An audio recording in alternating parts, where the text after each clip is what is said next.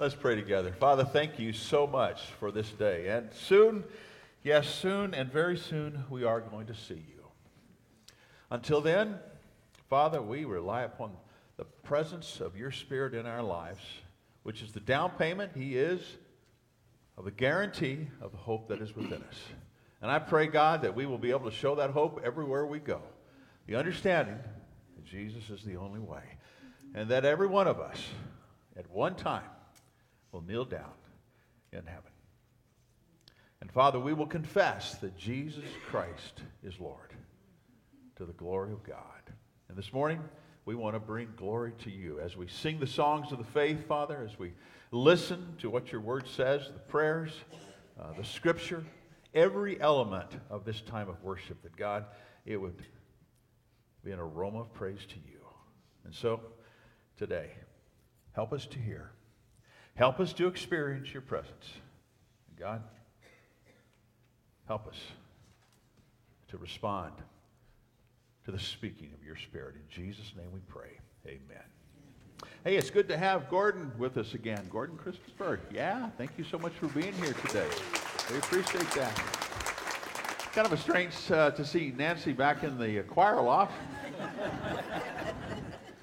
she she's doing well. She looks looking good back there. Looking good back there. And it is so good to see each one of you. If uh, you are here for the very first time or have never filled out one of our guest cards, we would just ask you to take the card in the pew in front of you, fill it out in its entirety, and when you leave, just drop it in one of the offering boxes. We would certainly appreciate that. We are looking forward to a, a wonderful time of worship. And I also want to just remind you right up front that a week from today is Palm Sunday. And at 5 o'clock, uh, our choir is going to be presenting an Easter musical that has a message that is so powerful. And then we begin our Holy Week services all through the week. The information is in the bulletin, is in the upbeat that uh, most of you have received. It is going to be a very, very special time. So I just ask you, if you would, plan on being here. And uh, as you leave today, there are cards at uh, each, of the, uh, each of the lobbies.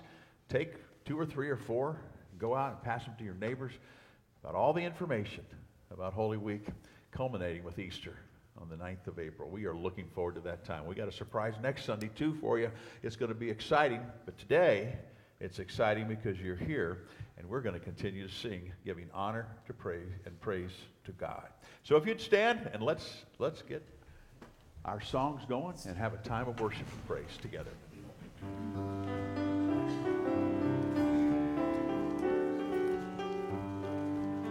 Lord, I lift your name on high. Lord, I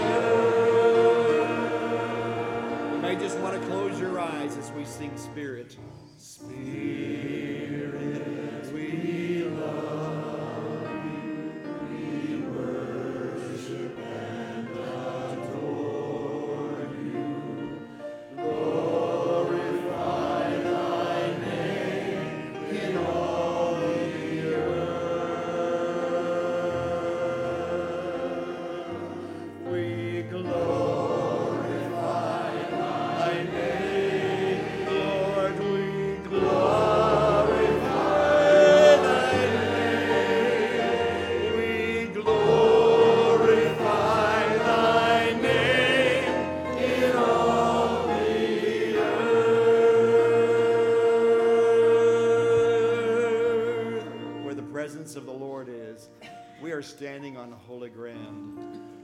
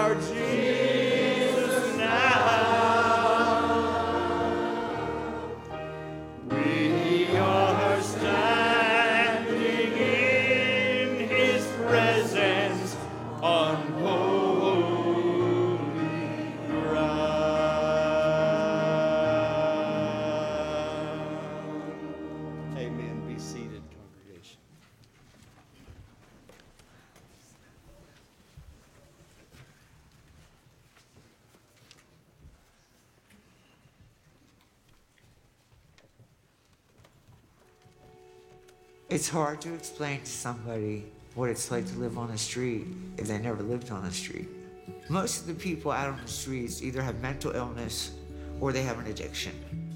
I just went over the edge. I Ended up getting heavy into some drugs and I lost my job. I became homeless. I was constantly heat exhaustion, alcohol poisoning. Like I can literally say I was dying. Somehow my parents got a hold of Kay, and that's what opened up the door for me to become sober. I met Yvonne and she was homeless on the street, came to Friendship House, and things began to change in her life. Baptist Friendship House is a ministry center to folks that are impoverished, to folks that are unhoused, and to human trafficking survivors. We're able to provide them a meal. We're also able to meet those basic physical needs that, that others may have. It opens the door to minister to the spiritual needs so that a life changing relationship can begin with Jesus Christ. We have a creative arts time, and usually that's pottery. They'll begin to open up and start sharing things during that time. When you sit there and you have the clay in your hand, you know what you're going to be doing with it and what's going to become of it. But the clay doesn't know what it's going to have to go through to get to it. Sometimes our lives are broken, and we're like just a big old lump of clay, and so lives can be molded and shaped by Jesus to be able to accomplish His perfect will. I have never seen a life change like Yvonne's. And it's just been amazing to watch God work in her life and then see how He's using her now in our ministry. I never would have thought that I would be where I am today because I had no hope. This place saved my life. When you give to Annie Armstrong, you help to make my ministry possible. Jesus never gives up on you, and so we should never give up on anybody else.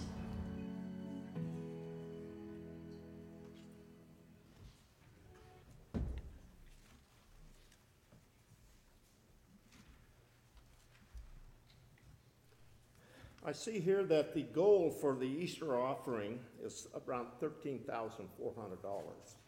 We are still a little bit short of that goal, but that's okay, because there are some offering envelopes in the front of you that, in the uh, pews, that if you wish to donate to that, it certainly is still not too late. Shall we pray? Heavenly Father, Lord, we come to you, and God, we just thank you for this wonderful place that we can come to where your angels are attending and we are standing on holy ground. And God, we just thank you for this church. We thank you for the church body. Father, we thank you for Pastor Kirby and pray, Lord, that you'll bless his message this morning and pray that we'll have open hearts, open minds, Lord, to hear what you have to say through him this morning. Father, as we now about to get started on Christ Passion Week, we pray, Lord, that you will bless those times, bless the services that are going to be held here the coming week. And God, we just thank you that for your plan of salvation, that Christ died for our sins. But next Sunday we're going to celebrate. Celebrate the fact that he no, he no longer is dead. We have that same promise that if we believe in him, that he will be coming soon and very soon to come and get us. It's in Jesus' name we pray. Amen.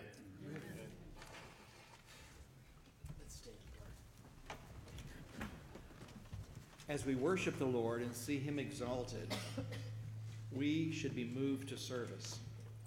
We should want to serve him and serve his people and the entire world. We have a hum. There we go. I hope you have decided to do that. This hymn talks about it. I am resolved no longer to wait, but to serve him beginning now.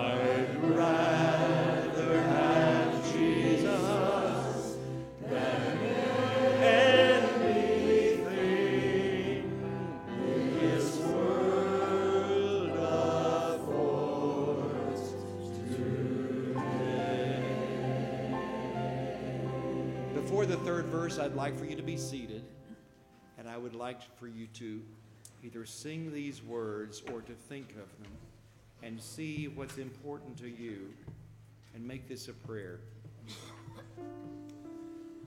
He's fairer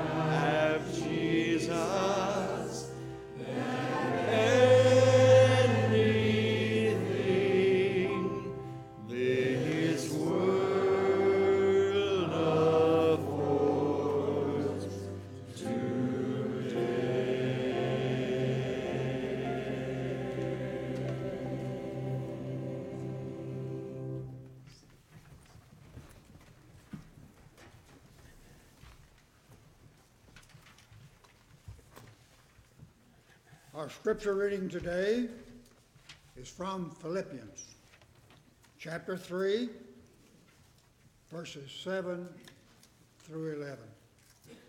We hope you are blessed by this reading. Verse 7 But whatever were gains to me, I now consider loss for the sake of Christ. What is more, I consider everything a loss because of the surpassing worth of knowing Jesus my Lord, for whose sake I have lost all things. I consider them garbage that I may gain Christ and be found in him, not having a righteousness of my own that comes from the law, but that which is through faith in Christ. The righteousness that comes from God on the basis of faith. I want to know Christ, yes, to know the power of his resurrection and participation in his sufferings, becoming like him in his death, and so somehow attaining to the resurrection from the dead. May this reading bless our hearts and lift, uh, uplift our spirits, since these are the words of the Lord.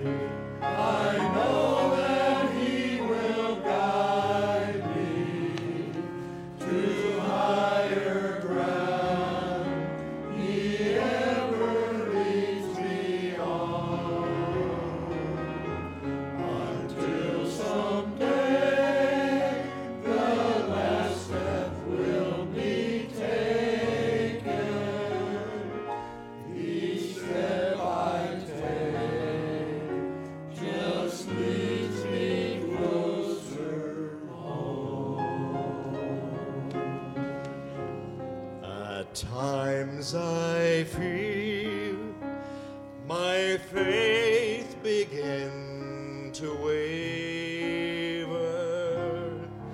when up ahead I see a chasm wide, and then I turn and look up to my Savior. Strong when He is by my side.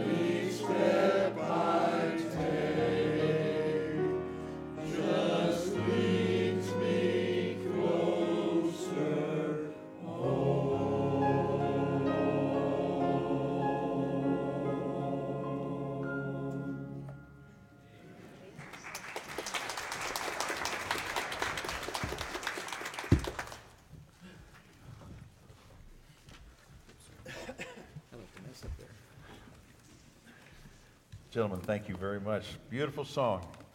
And y'all have been singing well today. Great time of worship and celebration. Well, we continue on in our series on the book of Philippians. We're in the third chapter. Been talking last week about life's greatest treasure. Life's greatest treasure for the journey. I want to continue that today. But if you remember, Charles Dickens' A Christmas Carol is quite possibly the most famous Christmas story ever written. Initially, the story finds Scrooge on Christmas Eve. He's lonely and he's bitter. Um, he's selfish, but he's rich. He has a great treasure. He's wealthy. His miserly habits towards others have driven everyone away, even his family. And then he was visited by the ghost of past, the present, and the future. And at each stage, he saw what would happen to him if he didn't change his ways. Things like isolation and, and bitterness and loneliness. Scrooge, as we see toward the end of that great movie or the book, if you've read, read that, he changes his ways. In some sense, there was a genuine repentance, a turning around, a transformation. And the story ends with these words He knew how to keep Christmas well. It shows a changed life. And that's the kind of life that we could have. Scrooge's transformation, I believe, from a selfish, self centered lifestyle to a generous and one that is hospitable towards people, it changed everything. It tells us that redemption, transformation, is not only possible, but it's real. And it's that way in the Christian life, too. Because when we come to a place of understanding that, that our life without Christ brings that isolation, potentially that bitterness, the, the self centered focus, the loneliness, and we turn to Christ and we repent of our sins, there's a transformation that takes place. And it changes us completely. We become that generous person, that hospitable person, that person that people actually like to be around. And that leads us to life's greatest treasure.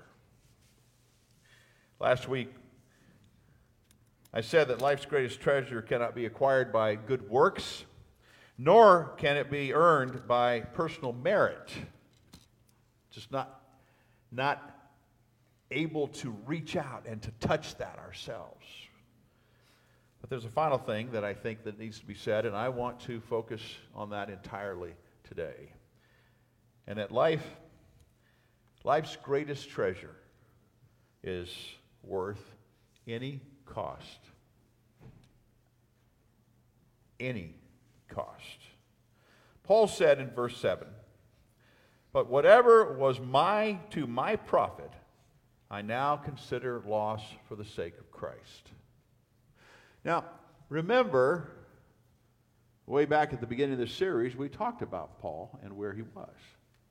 He was in prison, house arrest, couldn't go anywhere, had Roman soldiers attached to him. Here he he is in this situation because of his love and his passion and his obedience to Christ. And he's able to write these words because he was really something in the Jewish Sanhedrin. Whatever was to my profit in the past, I now consider loss for the sake of Christ. If you remember, once Paul counted his, his legacy, his heritage, his merits, like Scrooge, who could hear the clink of every single piece of gold. That's what Paul is saying here.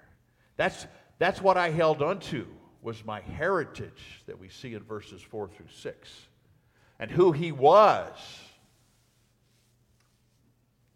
because of his heritage and his merits. But then on the road to Damascus, he had a life changing experience. His values were different. In fact, his values were so different that, that he found something of infinite value that he was willing to pay any price whatsoever for. So, Paul's personal ledger of assets and liabilities changed. Those things which had a plus as far as assets, and those things which had a minus for liabilities switched completely. He saw things differently. The things he once held on to as valuable and what he, he strove to achieve, now he said those, those aren't worth it. In verse 8, the first part, he says, What is more?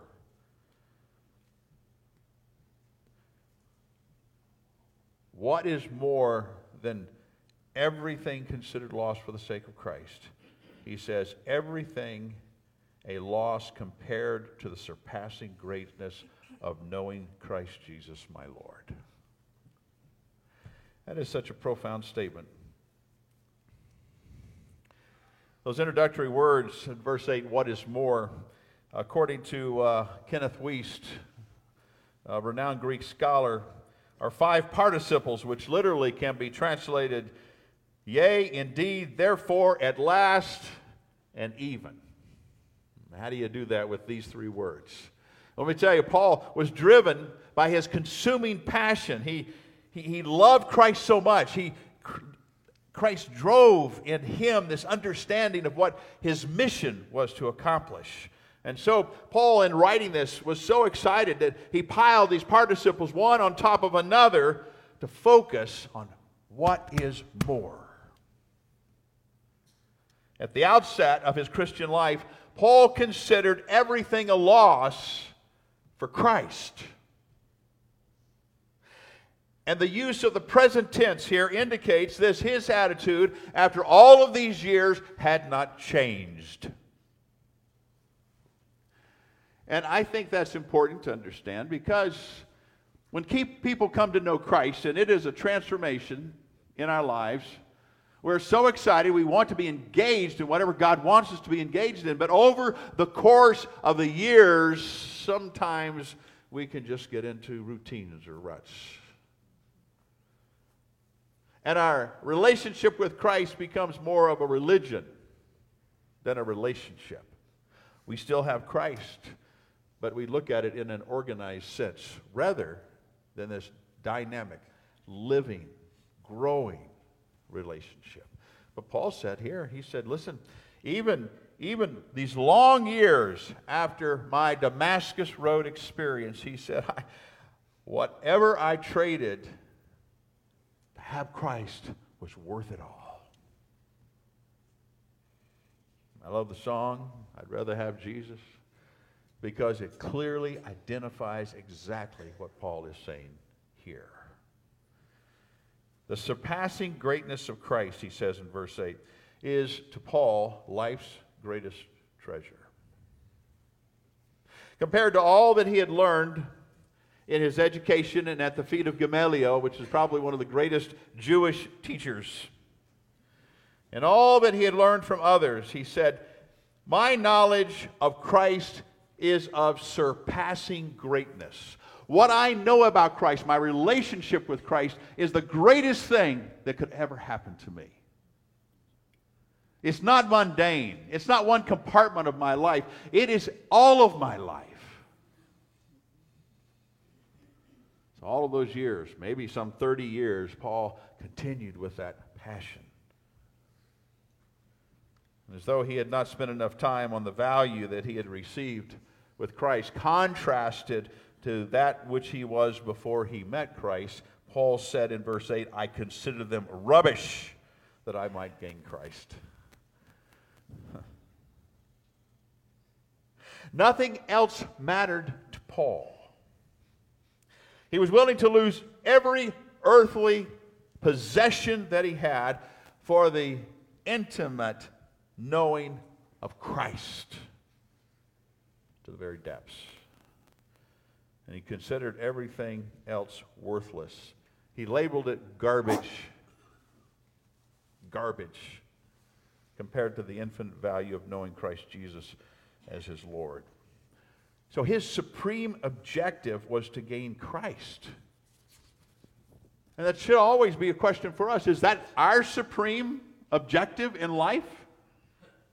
Is to gain Christ? And I don't only mean by salvation, I also mean by our continued growth and our intimacy with Him. To where we know Him. And we know Him in depthly. And he, he goes on then in verse 9 and he said, And be found in him, not having a righteousness of my own that comes from the law. In other words, it's not from the things that I do and how hard I work toward the things of the kingdom. But he says, But that which is through faith in Christ, the righteousness that comes from God, is by faith. He is making it as clear as possible. He had already been down the track in religion of working hard, harder and harder, persecuting those who were believers, doing everything he could to protect God in the name of God until he met Jesus. And everything changed. And he realized it was by faith that you're justified. Paul had surrendered his self righteousness for the righteousness that comes from God and is by faith. Dr. Frank Stagg said that this righteousness that Paul's talking about in this passage is to be understood as a synonym for salvation. Here's what he said God accepts the sinner with a view of making him righteous. Righteousness is not only a new relationship with God, it is also a new kind of existence, a new quality of life, of attitude, of action, rightness within one's life and in his conduct. It is the triumph of good over evil, not as man's doing, but as God's work. What he says is that Paul came to this point of salvation when he understood that he had no righteousness of his own. But God brought that righteousness upon his life when he gave his life to Christ. He wasn't righteous, and then because of his righteousness came to salvation. It was in his unrighteousness he realized his weakness. And once he received Christ, God brought that righteousness, that right standing before God into his life. More than merely acquiring the superficial head knowledge, Paul wanted to connect with Jesus Christ on the closest relational level. And I think that's always a challenge for us. Because Paul wasn't sitting in some ivory tower being able to contemplate the wonders of the world. Paul was out hard times working, ministering, his missionary journeys, numbers of times left for dead, imprisoned, beaten, scorned, ridiculed. His life was not easy. So we cannot use that term, well, I'm just too busy, or I, I just don't have time, or I just have obstacles where I can't grow in my relationship with Christ. I just don't have time. And I would say, Paul would say, you have time to come to this place where you can have that kind of close, possible, as possible as you can, a relational level with Him. And that's growing in Christ, learning more about Him, reading the Word, letting God speak to you, growing close in that relationship, and that takes time. He goes on to say in verse 10 I want to know Christ and the power of his resurrection and the fellowship of sharing in his sufferings, becoming like him in his death. Paul wanted to know Christ and the power of his resurrection. Neither the historical resurrection of Jesus Christ nor Paul's own resurrection is the emphasis right here. Rather, Paul wanted to experience his, in his life the quality of the spiritual power that brought Jesus Christ back to life after he was dead. Let that sink in for a moment. That was Paul's desire. He said, I want that kind of spiritual power in my life.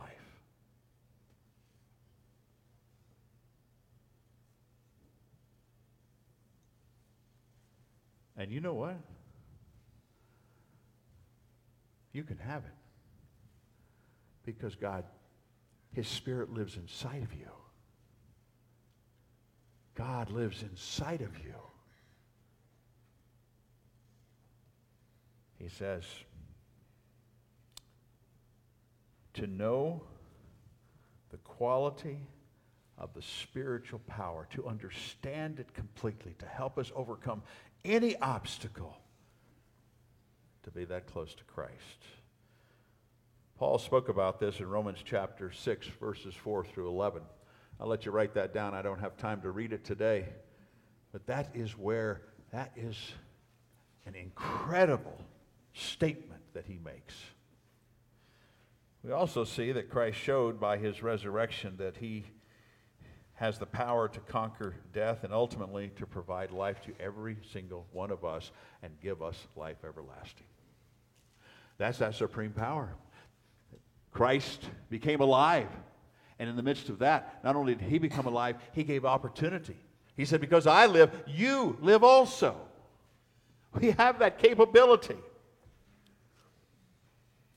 This knowledge was most valuable to the Apostle Paul. It was more valuable than anything else. In addition to knowing Christ and the power of his resurrection, that by the way, that power of the resurrection who, which lives in us allows us to overcome anything that we might encounter. It doesn't mean we won't go through those difficult times and those obstacles, but it it will help us through every single aspect of life that we have. That's the kind of power that we have. And then he said, I want to be a part of the fellowship of his sufferings. Now, I could surely say that probably many of us here say, Yes, yes, I want to know the power of the resurrection. But when I talk about the fellowship of his sufferings, hmm, maybe, maybe we'll think about that a little bit. Right? Because we, we bemoan the fact that we go through sufferings because of Christ. We don't like that. It's not just any suffering you go through, it's suffering for Christ. But see, for Paul to experience a relationship with Jesus Christ meant sharing the fellowship of his sufferings, even if it meant death. For Paul, he was sold out.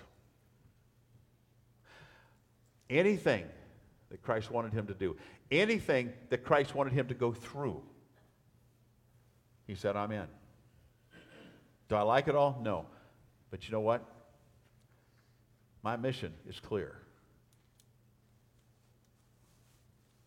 God has gifted me to do these particular things. And I'm going to I'm going to go straight forward through my life to accomplish that. The fellowship of his sufferings. You know, you go back in Philippians chapter 2, verses 5 through 11. Uh, it was such a great passage that we, we studied. Paul said, Listen, we all need to have the same attitude and mindset of Christ. And so our preparation for heaven involves becoming like Christ, being conformed to his image, as he said in, in Romans 8:29 and Philippians 3:21. Jesus embodied humility and obedience to God as he walked the path to the cross.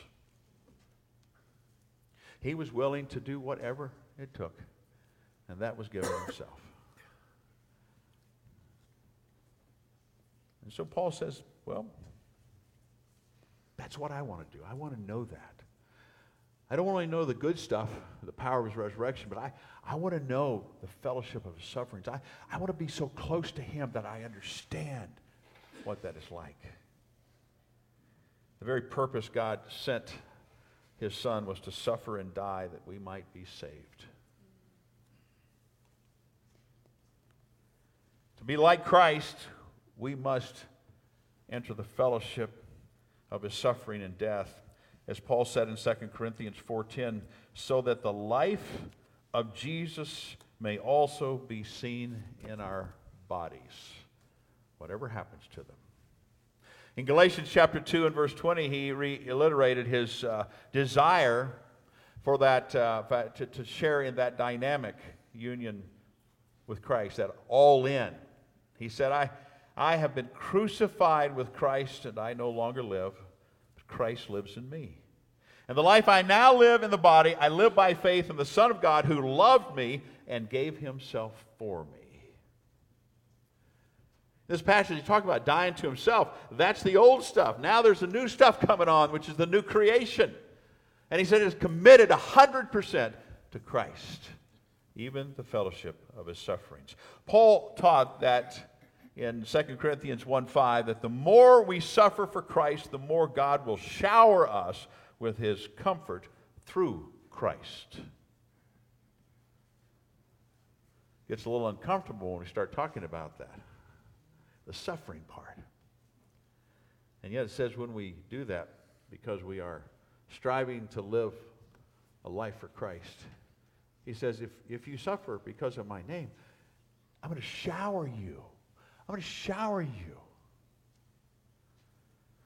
with my comfort to get through whatever you're going through. The early apostles believed that participating in the fellowship of Christ's sufferings was part of the preparation for the future glory. Um, to his student Timothy, in 2 Timothy chapter 3 and verse 12, Paul said, Everyone who wants to live a godly life in Christ Jesus will suffer persecution. So there's not really a way to escape it if you're going to live the way that you need to live. For us, persecution like that right now is verbal. It's ridicule. It's people saying, "Well, I can't even believe that you would you would believe that or go that direction, or if it's for you, whatever." But there are 330 million believers in Jesus Christ around the world in countries that persecute Christians, really persecute them.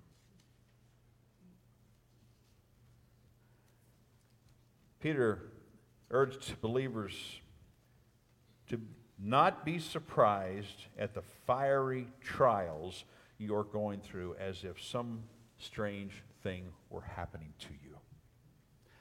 And yes, he's talking to those believers in that day who were being persecuted. But the scripture is for all of us. And so he comes and he says, listen, don't, don't be surprised. Don't think this is a strange thing. If you're sold out for Jesus and you're striving to know him intimately, because the devil, Satan, and his demons are at work, whispering in your ear, throwing those fiery darts at you, doing everything that he can to try to put you to the side since he can't take you over.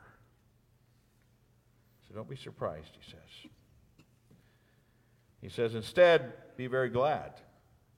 For these trials make you partners with Christ in his suffering, so that you will have the wonderful joy of seeing his glory when it is revealed to all the world. So he said, Don't be surprised. Don't think something strange happening, but be glad when this is happening. sure, many of us would be overly glad at the beginning. But reflecting back as we walk with Jesus and we see his glory and we see that we are intimate with him, it changes our entire perspective. And then, in addition, Paul also aspires in verse 11 to attain to the resurrection from the dead. Here, this once proud Apostle Paul that was described last week in verses 4 through 6, we see changed. Now he is a humble, he's a saved Paul, devotedly confident that he too will be raised from the dead. The full confidence that this world, no matter what happens, that he is with Christ for all and eternity. You know, as we share in the hardship and the persecution on our way down to the path of the cross, always remember that Jesus is our co companion.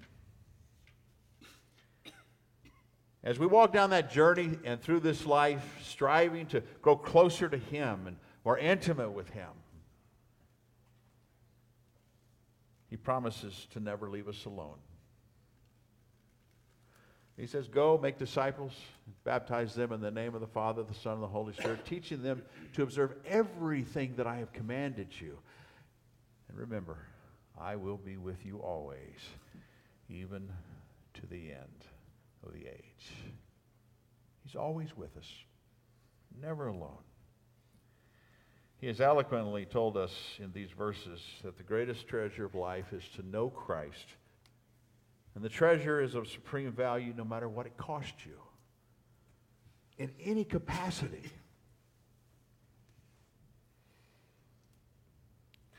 You probably either read the novel or saw the uh, 1959 version of the movie Ben Hur.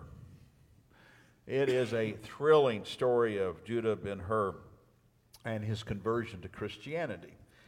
And one of the most moving scenes, if you have seen it, is the, the scene at the cross at Calvary.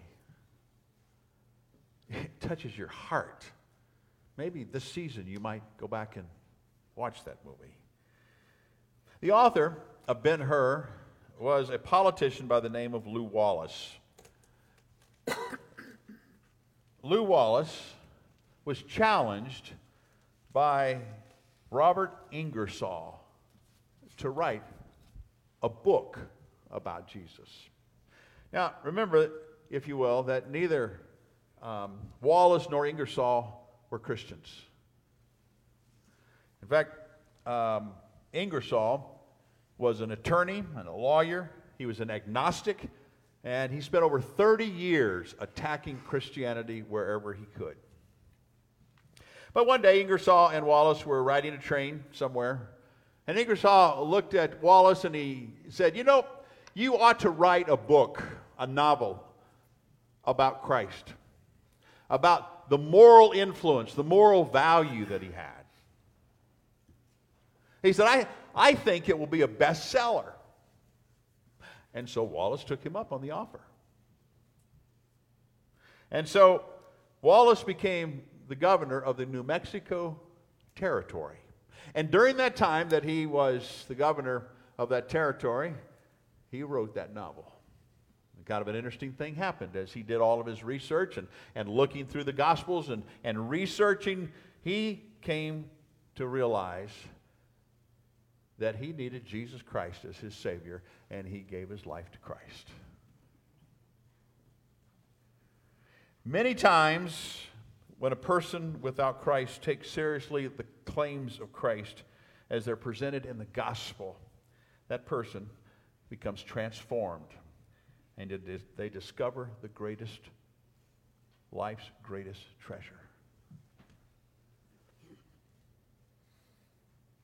And I'm asking you today have you discovered life's greatest treasure? Honestly and seriously, is that something that you have found? Because you can search the world over. You can even be involved in church all through your life as a religious activity. But if you haven't had that life changing experience, then you don't have Christ. And our invitation today, I'm just asking you do you have life's greatest treasure in your life? Do you have Christ? Do you have a passion in your life for Him to be the supreme in your life? Are you willing to say everything else is rubbish, garbage? I would lose everything in order to know Christ and the power of His resurrection and the fellowship of His sufferings knowing that I, I will too be raised from the dead. And so, my question to you is there anyone here who would like to give their life to Christ? Is there any believer here who says, you know what, I really, I really need to come to a place where in my Christian life I have that kind of hunger and thirst and passion to know Christ intimately? And so today, I want to rededicate my life right in the pew where I am and say, I, God, with everything I have, with the spirit that you have placed in my life, help me, help me to learn more, to understand, to be more intimate with Christ, and to live it out. And maybe if Christ is speaking to you today and say, you know what, this is a time to come. Be a part of this fellowship as we strive to serve this community and serve each other as we serve God. Then we ask you to come. Please stand if you would.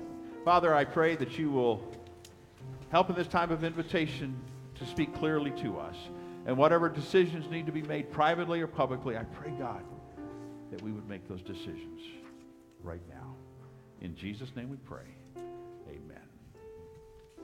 The greatest thing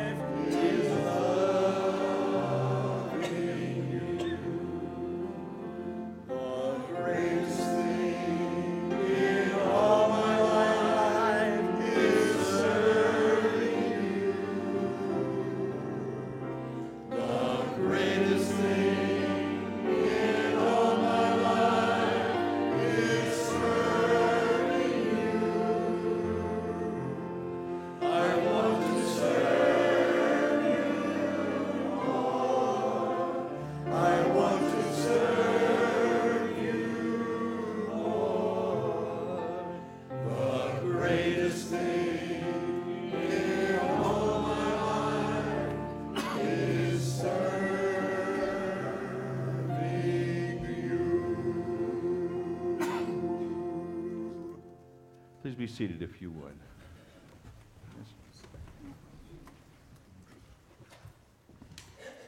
In each of our lobbies, there are three sign-up sheets.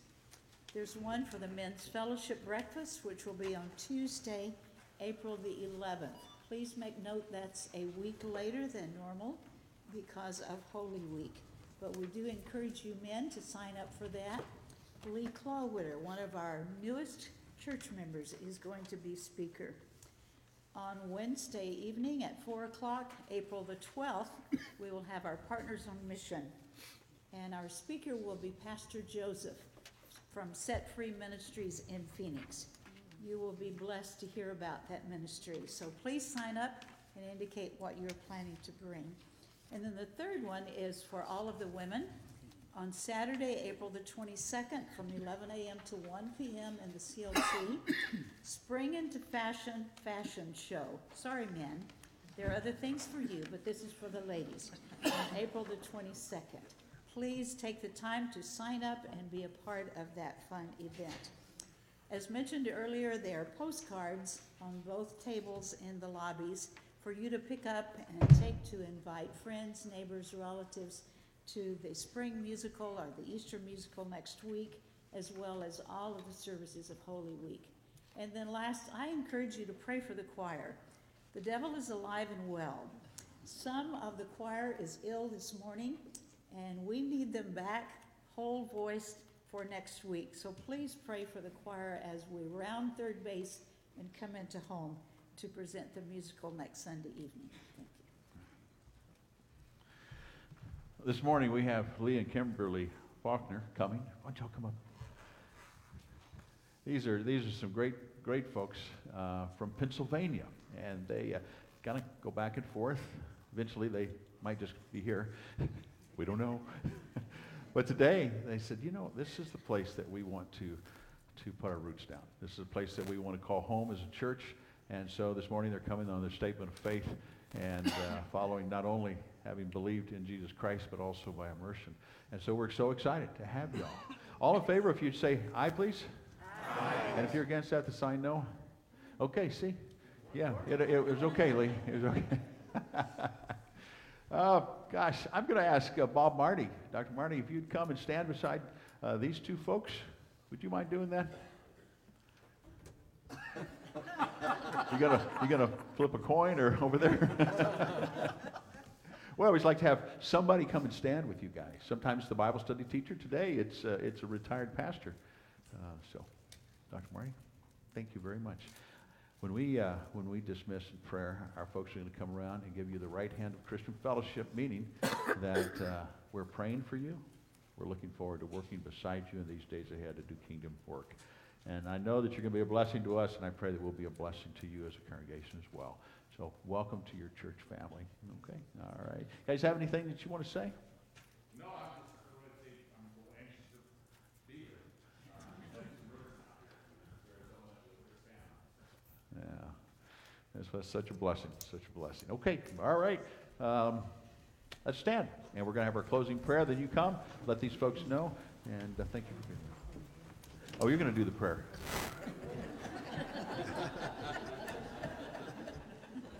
well, I think he can do double duty, so we're, we're okay. We're okay. Let's bow for a word of prayer. Father, we just heard the message on having joy on the journey. Your disciples in the Gospel of John were confused because they didn't know how they were going to get along once Jesus left them. The journey we walk on, we do not walk alone, but we walk with Jesus Christ by our side and with your Spirit in us. So, Father, we pray that our journey might become a joyous journey, a time in which we rejoice not only in knowing Jesus, but in sharing Him and His love. Thank you for the power of your Spirit. Thank you for the peace that you give to us. We pray for the couple that came today to become a part of our fellowship. Might we join them, they join us in working together for one reason that is to spread the good news of your Son, our Savior, Jesus Christ, in whose name we pray. Amen. Amen. Thank you, David. Amen. even reading. Oh, really? Oh, I appreciate it. Singing and reading.